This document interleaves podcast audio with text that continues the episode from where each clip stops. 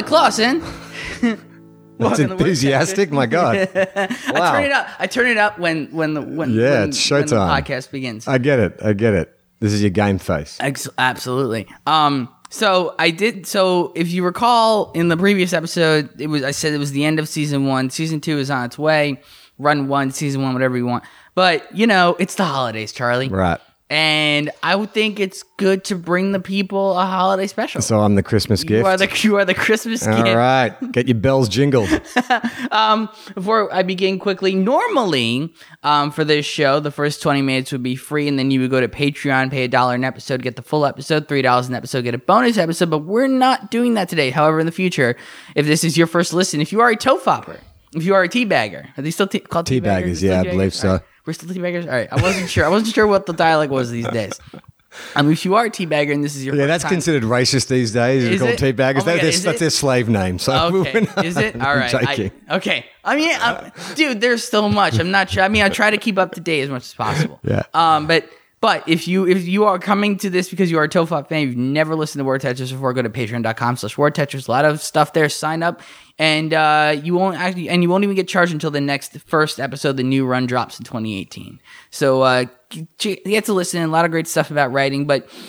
Why are we here today, Charlie? We're here because I want to do a different kind of episode with you, which is you are a very well esteemed actor in Australia. Now that you're not killing shows anymore, and and and I was curious, you know, writers, writers, something a lot of younger writers struggle with is a lot of them have never had anything produced, so they don't really understand the relationship of writer and actor. Mm. So as an actor, when you're reading scripts, let's start here. What are you usually looking for?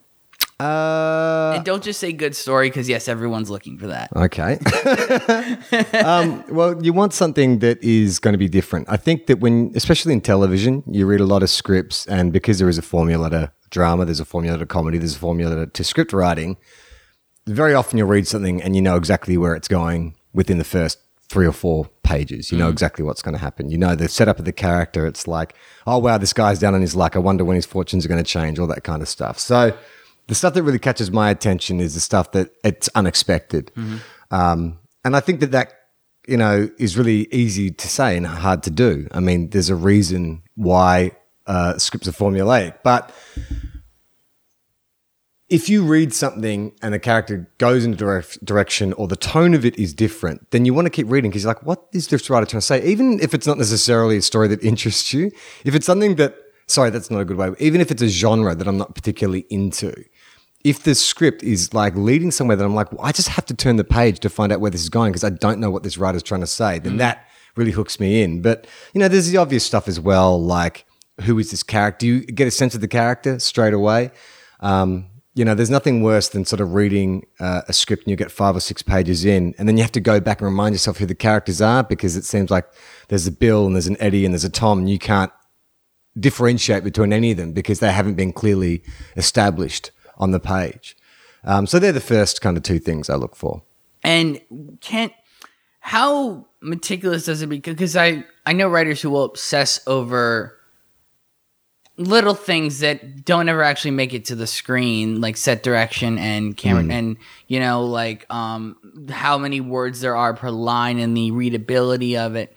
And you know, something one oh someone said to me was, you know, I know you're said to me about a script I wrote was, I know you're thinking about the getting this sold in the producers right now, but you have to keep in mind that actors have to read this too. And I'm like, at certain, and the question is, at what stage do you think writers should start worrying about the fact that actors are reading it? Like, if it's not even sold yet, is should act the worry about actors reading it come into play? Oh, actually, I don't know. I mean, that's a business question. I mean, it's different in Hollywood to Australia. I mean, you guys actually have like an industry here. Like in Australia, you know, you're just wanting anyone to read it. There isn't this sort of system of like, okay, am I getting past the gatekeeper? Is there like someone doing a coverage report on this before it gets to a producer, before it gets to an actor?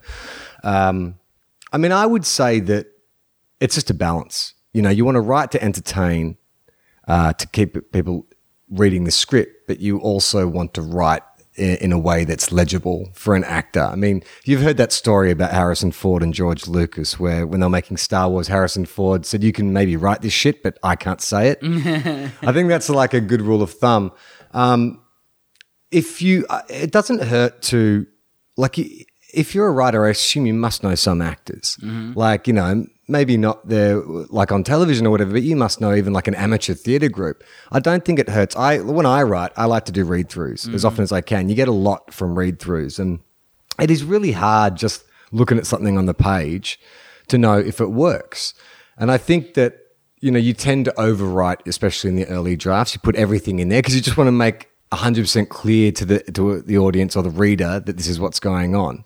But that process of you know redrafting and rewriting at some stage, just like get some actors in, even if they're even if your uncle Bill, you know, does some amateur theatre every now and then, just get him in and hear the words as they come out, and actually have someone read that big print as well, because then you know I, I find that stuff is um, you know I worked on a show where the the big print stage direction was so overwritten like it would just slow down the entire pace of the thing. You don't need to know, you know, she turns her head and coughs, a look of, you know, uh, subtle uh, dissatisfaction on her face. Like, how the fuck is an actor meant to play that part? You Right. know, you just sort of establish that she's upset and then Right. you move on. So it is about simplicity. in a way. Simplicity, I think, yeah. Like, there's not, uh, like, you know what it's like when you look at a script and there's huge chunks of dialogue, huge paragraphs. It's intimidating. It's boring. You don't want to read it. Short, sharp bursts. I mean, look, if you're Quentin Tarantino and you know you're writing a, a scene from Dusk Till Dawn where he basically sh- you know writes that bar scene like it's a, a shit up from the Wild Bunch, it's fun to read. It's like reading a comic. book. That's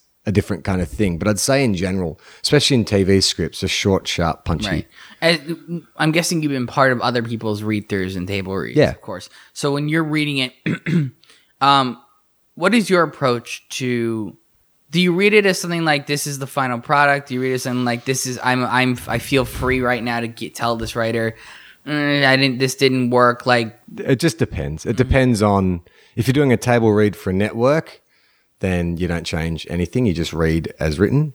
Um, but if it's a rehearsal and you're with the director or the writers or the writer, um, then I think most people, uh, you know, it, it, that that's when you've been given the green light for collaboration. And I mean, I think there's an issue. I don't know if it's the same in in the states. I assume it, it probably is, but at least in the shows I've worked on in Australia, there's a big separation between the actors and the writers, which I've always thought is odd. Like the writers are very rarely down on set. The writers are very rarely in rehearsal. I, have heard that, and uh, the way I know the way they like to do it over here, when possible, is to have the writer produce the episode. right. Um, sometimes it can't work. Sometimes it just doesn't allow. Like if the show is shooting in, you know, uh, South Africa. sure. Good luck. They're not going to Um, buy you a ticket. Yeah, maybe they will. Maybe. Um, but more to the point. When here's another thing.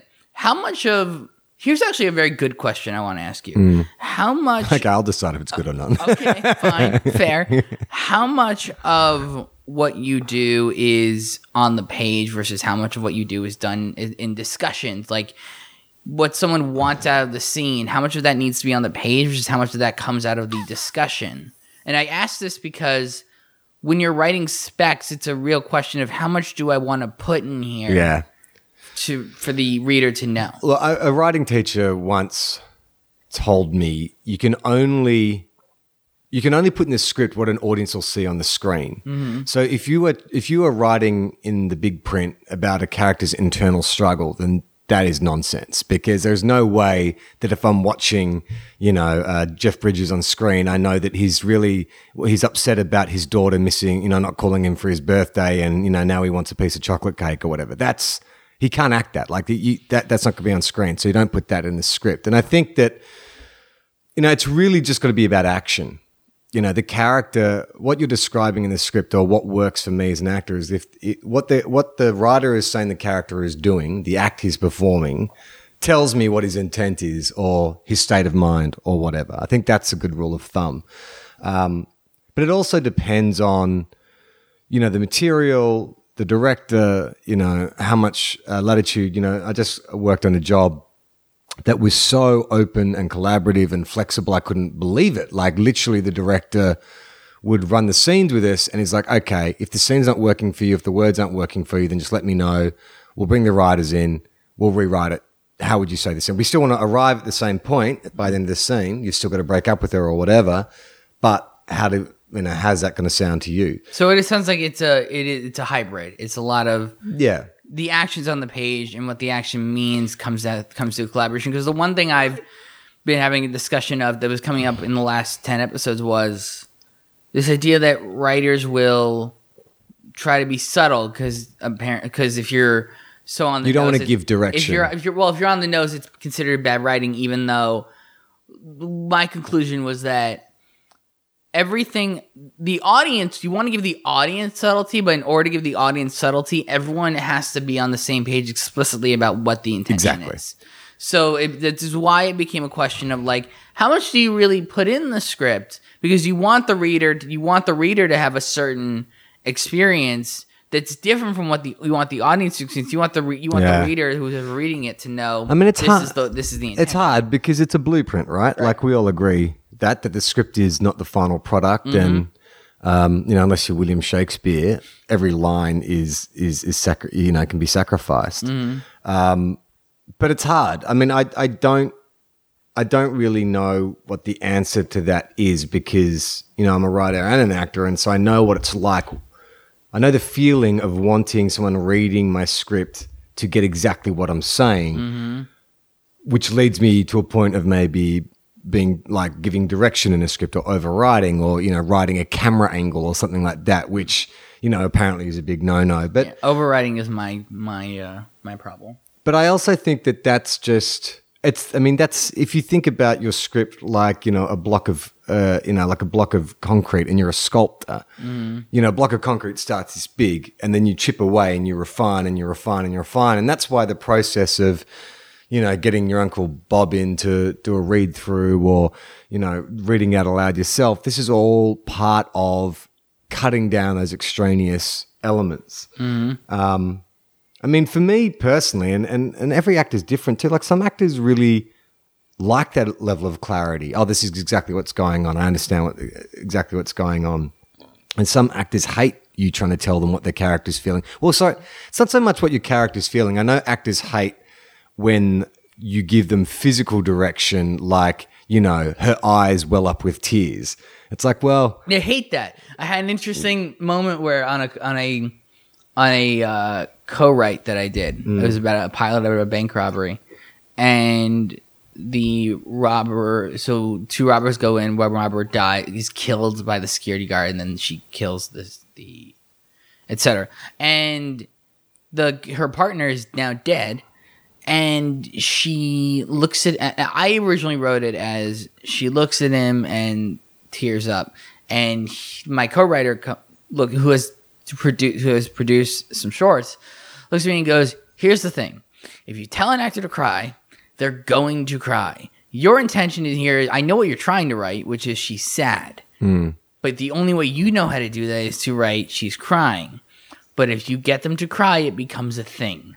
And you don't want this to be a thing. And it's like, it's, I think that a lot of writers, if they haven't worked with actors, there are certain cues they don't pick up on that I find, that I think, um, that I want to hear an actor's perspective on of like, you know, is it, should, should writers be, should more writers get to know more actors just so they can sort of gear their script better? Yeah, I think that. I mean, if it was a theater company, the writer would be on the floor with the actors at every rehearsal, mm. and I think that's great. I mean, obviously, television and film is complete. Well, maybe film's a bit different, but television definitely writers are kept in a room away from everyone. It feels like.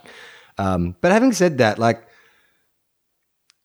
I don't get offended or annoyed if you write, you know, his eyes fill with tears in a script because it, to me, you're just communicating, oh, I'm upset at this moment. Whether or not I actually well up on the day, that's my choice. I mean, actors get funny about that. Like it, it- it's weird. Uh, uh, I don't. I don't really get annoyed. Mine is more the emotional state when it's like when you know they say an actor when they say a character is you know experiencing a complex emotional state in the big print. I'm like, They well, say that like as, well no, no, like uh, uh, they might what's say an something- example? uh, you know, like I sort of the, like the one I used before, like uh, you know, he watches her leave, a look of you know quiet panic, you know, etched across his face, and it's like, well, I mean, what the fuck does that mean? Quiet Right. panic. Like Yes. it, it, it's if, but you know, if it's like he watches her walk away, he quickly pulls out his phone and calls someone and says she knows. You know, then that to me That, that telegraphs it better. telegraphs it and better. it's It's also about visual action. action. that Exactly. The audience can grasp. Yeah, I mean, I think it's because I did a soap opera, and soap opera traditionally is kind of like melodrama, and so the writers didn't have a lot of time, and so they would just the sh- the quickest possible way of telling you, oh, you know, he's panicking. That's how they'd write it. That's not in you know a lot of the other sort of shows I've done and stuff, but I think that that also is not a problem. It's not a problem if you are if if the, the actor has license to change or question or contribute in the rehearsal process. I think if an actor gets blindsided, like they're handed pages on the day, and there is something like that in there, which they're told you have to deliver this right now, and they have had no time to think about it, no time to work out where it fits logically in the character's journey, mm-hmm. you know, no prep time, then they're going to get their back up. They're going to get annoyed about that. But, you know, if you hand me a script with a, a, a big print note like that, and then I can sit with the director and say, okay, well, you know, Meryl's written that, you know, I'm meant to be panicked here, but I just feel like, can we do this through action rather than, you know, I don't know how to play or I don't think that my character's going to go from this moment to this moment. So, So actors aren't gods. what? Who what told I you mean. that? Here's what I mean. Here's what I Actors mean. are the lowest rung creatively of anyone in the well, industry. No, but here's what I mean.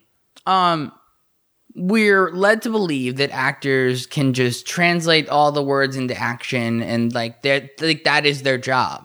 Mm. But there's it's not as simple as hey, do a thing. Cool. Here's what I want you to Yeah. do. Figure it out. Yeah, like ex- it's not that simple. No, it's not that simple. And also, look, I'm the first person to make fun of actors. I get it. Like, it's a very kind of privileged position for someone to be in. You know, mm. you get picked up from your home, you get driven to set, you get makeup put on you, someone holds an umbrella over your head. If you're hungry, if you're thirsty, someone brings you something to drink or something to eat.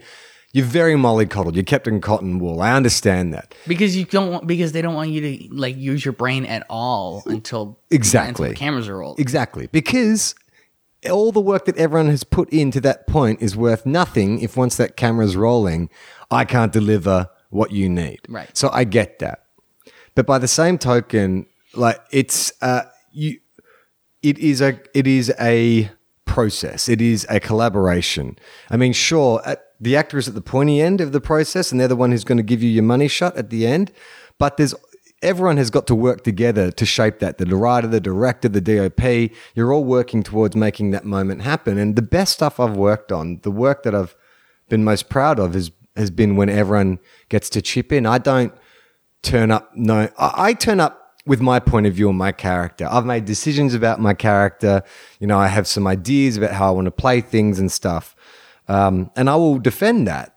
But I will also yield to my director if they have a better idea or if the writer comes in like that. I worked on a job where I felt like they were trying to establish a banter between husband and wife.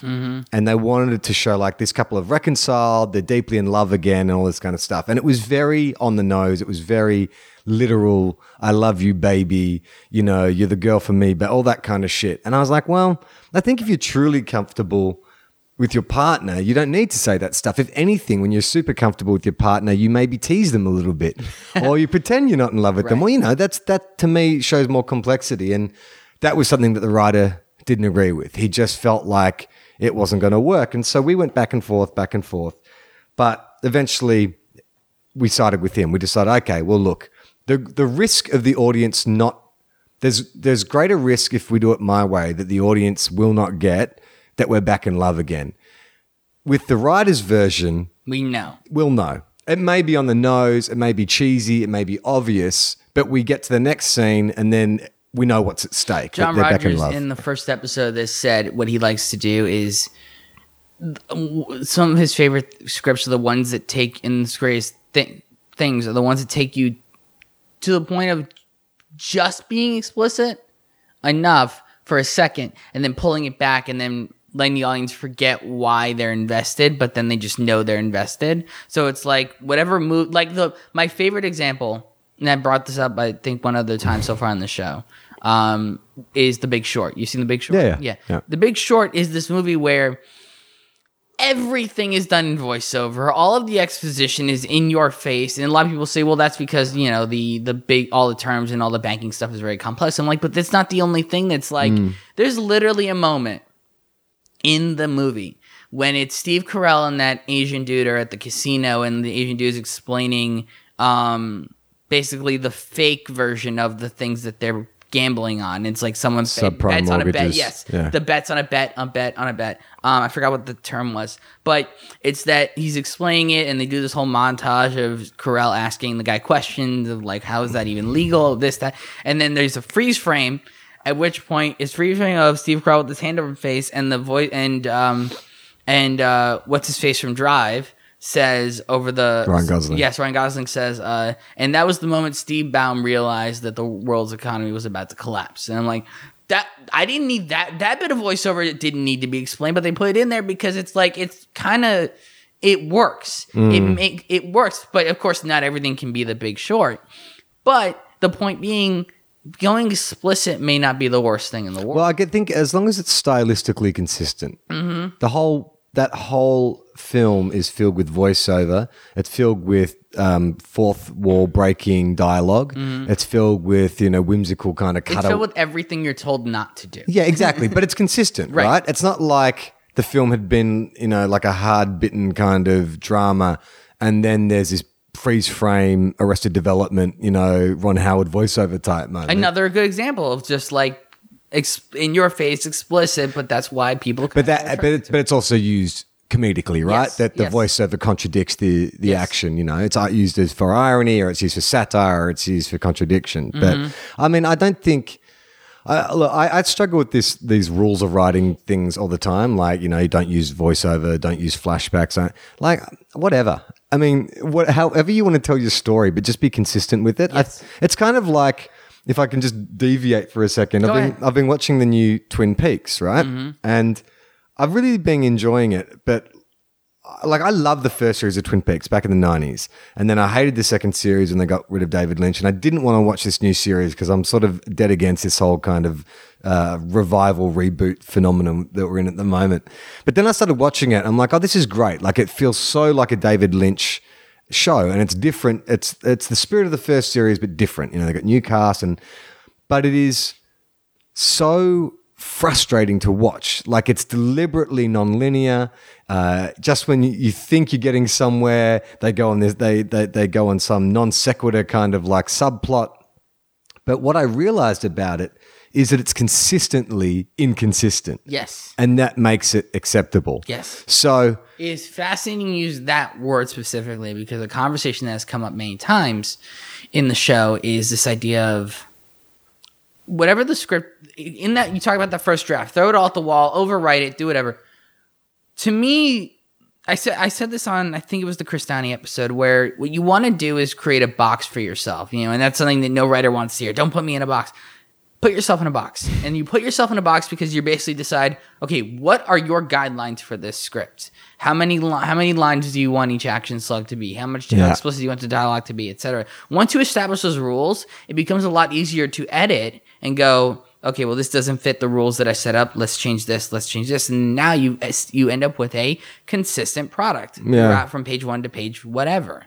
And i think that consistency helps a lot in helping someone um, access the work and really sort of be able to understand what you're going for. Because if it's all over the place, it's like this is already just a chore. It's a chore in and of itself to try and break it down. But if there's consistency from page one to page 60, Yeah. page 30, I imagine as the producer, as the director, as the actor, it kind of becomes easier to dissect yeah, what.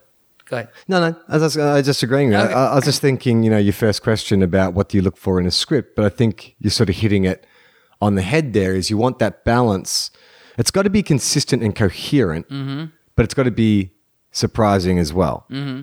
I know that sounds almost like Well, it has to be surprising in story, but that has nothing to do with the mechanics. No. And this is where I really, because like story is story, and you listen to a thousand podcasts about how to write story. yeah. What I'm more concerned about is the actual mechanics of the script and how people respond to those mechanics and the Yeah. weight of it. And it's you know, when you're reading and you're reading, everyone's reading it for different things. A producer's reading it thinking, how do I sell this? Mm. And how do I actually make this?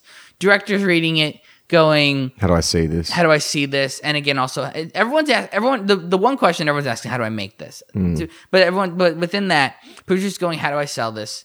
The director's going, how do I actually achieve this moment? And the actor's going, how do I play this? And the writer is the one at the beginning who has to kind of question all of those different responses that I th- and I think actor is the one that's kind of forgotten about because everyone's so focused on selling that the idea of well it doesn't everyone's like well it doesn't really because right now there's this trend of like writing things in a way things aren't written like in terms of the here's what I mean yeah, go. Here's what I mean. So the scripts that get bought often are scripts that aren't weren't actually designed to be shot. As as has come up on the show, there are scripts to be made and scripts to be read. Right. And the scripts to be So are you, are you talking about they're the same script? Like there's like you. Well, here's a good example. Have you ever read a writer's draft versus a production draft? Yes. Of, yes. And how Okay, different so are yeah, yeah, you see what I'm getting yeah, at yeah, now. yeah. The production draft is so different Mm. and specific compared whereas the writer draft is a little more subtler. Mm. And more of a story. more of a story. It's you know, it's you know, it's and it's I find interesting because so many writers like they just think about the selling aspect when it's like you don't know who will read this. Here's the thing. There's an entire possibility if you're writing a spec, it could land in the hands of an actor. And I, I'm not talking about some big actor, just any actor could just land like it just ends up in their in their hands and it's just someone says read this and they read it and it, they respond to it as an actor then you suddenly got an actor who might be interested in the script. But if you're not writing with that idea in mind, how an actor might take it as well, you know, you maybe you've just cut yourself out of an opportunity, possibly. Yeah, definitely. And so what I'm trying to get at is here's here's the best way I can ask it. Yeah. What what should a writer be thinking about in terms of how an actor is going to respond to the script when they're writing it, and more more right- more when they're rewriting it? Because the first draft is, you know, the first draft. Um, I don't know, man. I mean, that's a hard question because, like, because, like, uh, I mean, what are because there's so many variables in this question. Yes. and I didn't say it was an easy question. and, and like and and, and you- uh, let's assume we're talking about the lead actor. Okay, Okay. so it's the lead role. Yes. Because Yes. I assume there's more than one character in this Yes. script, and so are Let's you assume we're are you gearing it for every single actor all that's going to So we're it? talking about the guy who's gonna, the guy or girl that's gonna be on the poster. All right, okay. All right. So this is the person you're going out to because you want them on the film. I mean, ah, look, I, I don't know that there's any simple answer to it that, that isn't obvious. Right. Which is that, you know, you just, you want something that, like we said, is going to be, uh, that, that is easy to read, but is, but, uh, mechanically is solid. Right. Structurally is solid. Um, but story wise, narratively is compelling and intriguing, makes them want to keep turning the page. Like, I think the best compliment I've ever got about scripts I've written is that that was a good read. That was an easy read. Like, mm-hmm. I didn't get bored. I, was, I, I just, I breezed through I it. got that on like the third rewrite of of my last sample. I was like, oh, thank God. Which is good because you know what it's like to read a script that you get They- oh, bored, God. where you, where you get uh, like you know, I mean, especially in pilot season when you get like a whole bunch of scripts coming out. Often I will have to like, how much do you love a, How much do you love reading like a fifty-two page script? Right. yeah, totally. but but it's but it's that thing of you want it to be a page turner, and I do think that a lot of that. I think the for me the cons- the, the consistency uh, comes down to the economy in which you tell the story. Like I think you can use really descriptive phrases and exciting dialogue and you know action dialogue, uh, action action uh, in the big print and um, you know exciting dialogue, unique dialogue. But it's the economy of of the phrase. Like I just think that the, the when I read my friends' scripts who ask me to read things, the first thing I'll do is just like put a red line through huge chunks of descriptive text. Like you don't need to describe. friend that did that You don't have to describe the entire room.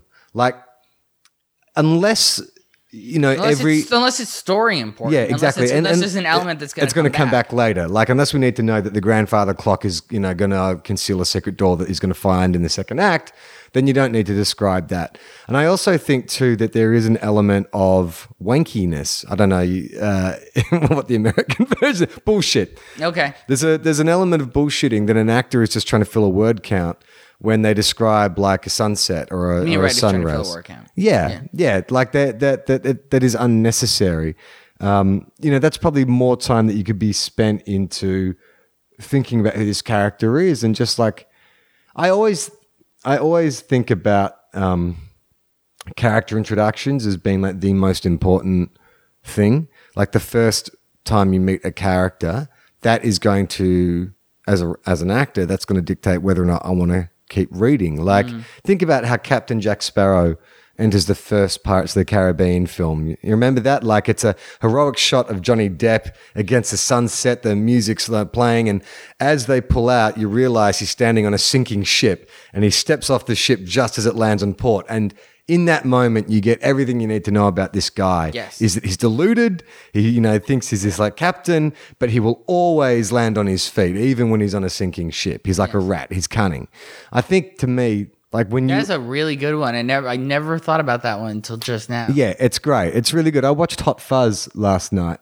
And, you know, Edgar Wright and Simon Pegg do a great job of introducing their characters. Like, it's just, I think that if that's the, if that's the first like three pages, I mean, if your character appears in the first three pages, and look, you might have a great cold opening, great, but the character, how you introduce the character. And now that I'm saying it, you're making me worry about the stuff that I've written recently. I'm like, shit, You're I need to. welcome. welcome. welcome to Word Touchers. It's all about rewriting. Yeah. Totally fine. But yeah, to me that that's probably what it is. It's like how do you introduce that character and do I get a sense of who this person and, and it's not from you know he's a rock and roll cowboy blah blah blah. It's what Do I know who does. this person is? Yeah. The first time I meet them. Yes. That is interesting. Yeah, and and and what they're doing in this first scene. Mm-hmm. Do I want to see them do like? Do I want? I want to see more of them doing that. You know, are they being a prick? Are they being charming? Are they being you know like a monster? What is what is it about them that makes me want to turn the page and see them in another context doing their thing? All right.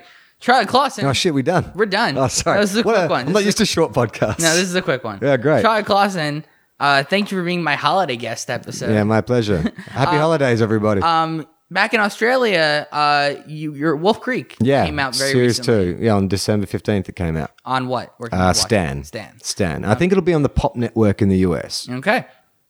Again, patreon.com slash war Tetris. Um, sign up for the dollar an episode tier, get all the full episodes. Sign up for the $3 episode tier, get bonus episodes. It's really fun. I highly recommend it because I, you know, get paid when you do it. um, oh, and let's talk Tofop. How Ah, could you Tofop. Tofop? Oh, yeah, okay. And I have a podcast called Tofop with my friend Wil Anderson. Um, it's a comedy conversation between two old friends. we can't think of a, it's seven years. We can't think of a better description than that. Uh, yeah, but you, It's a show. It is, you know, Chad Edge, uh, right? Yeah, Chad Edge. Hmm? Yeah. our mutual friend. He once described Walking the Room as the Seinfeld the podcast. Right. And I think that now that that's gone, you can probably take over that Tofop. mantle. So Yeah. you are the Seinfeld of podcast. we're the Australian Seinfeld of podcasting. about nothing. yeah, exactly. Yeah, so you can go to tofop.com. A lot of talk about Batman and time travel. Exactly, exactly. Go to tofop.com. You can find that podcast. We do a bunch of other ones as And well that might take too? interest. And we're on Patreon as well. Yeah, support our show as well. Give your money to Meryl first. If you've got anything left over, then chuck some pennies our way. All right, that'll do it for this episode. Thanks for listening. Talk to you guys later.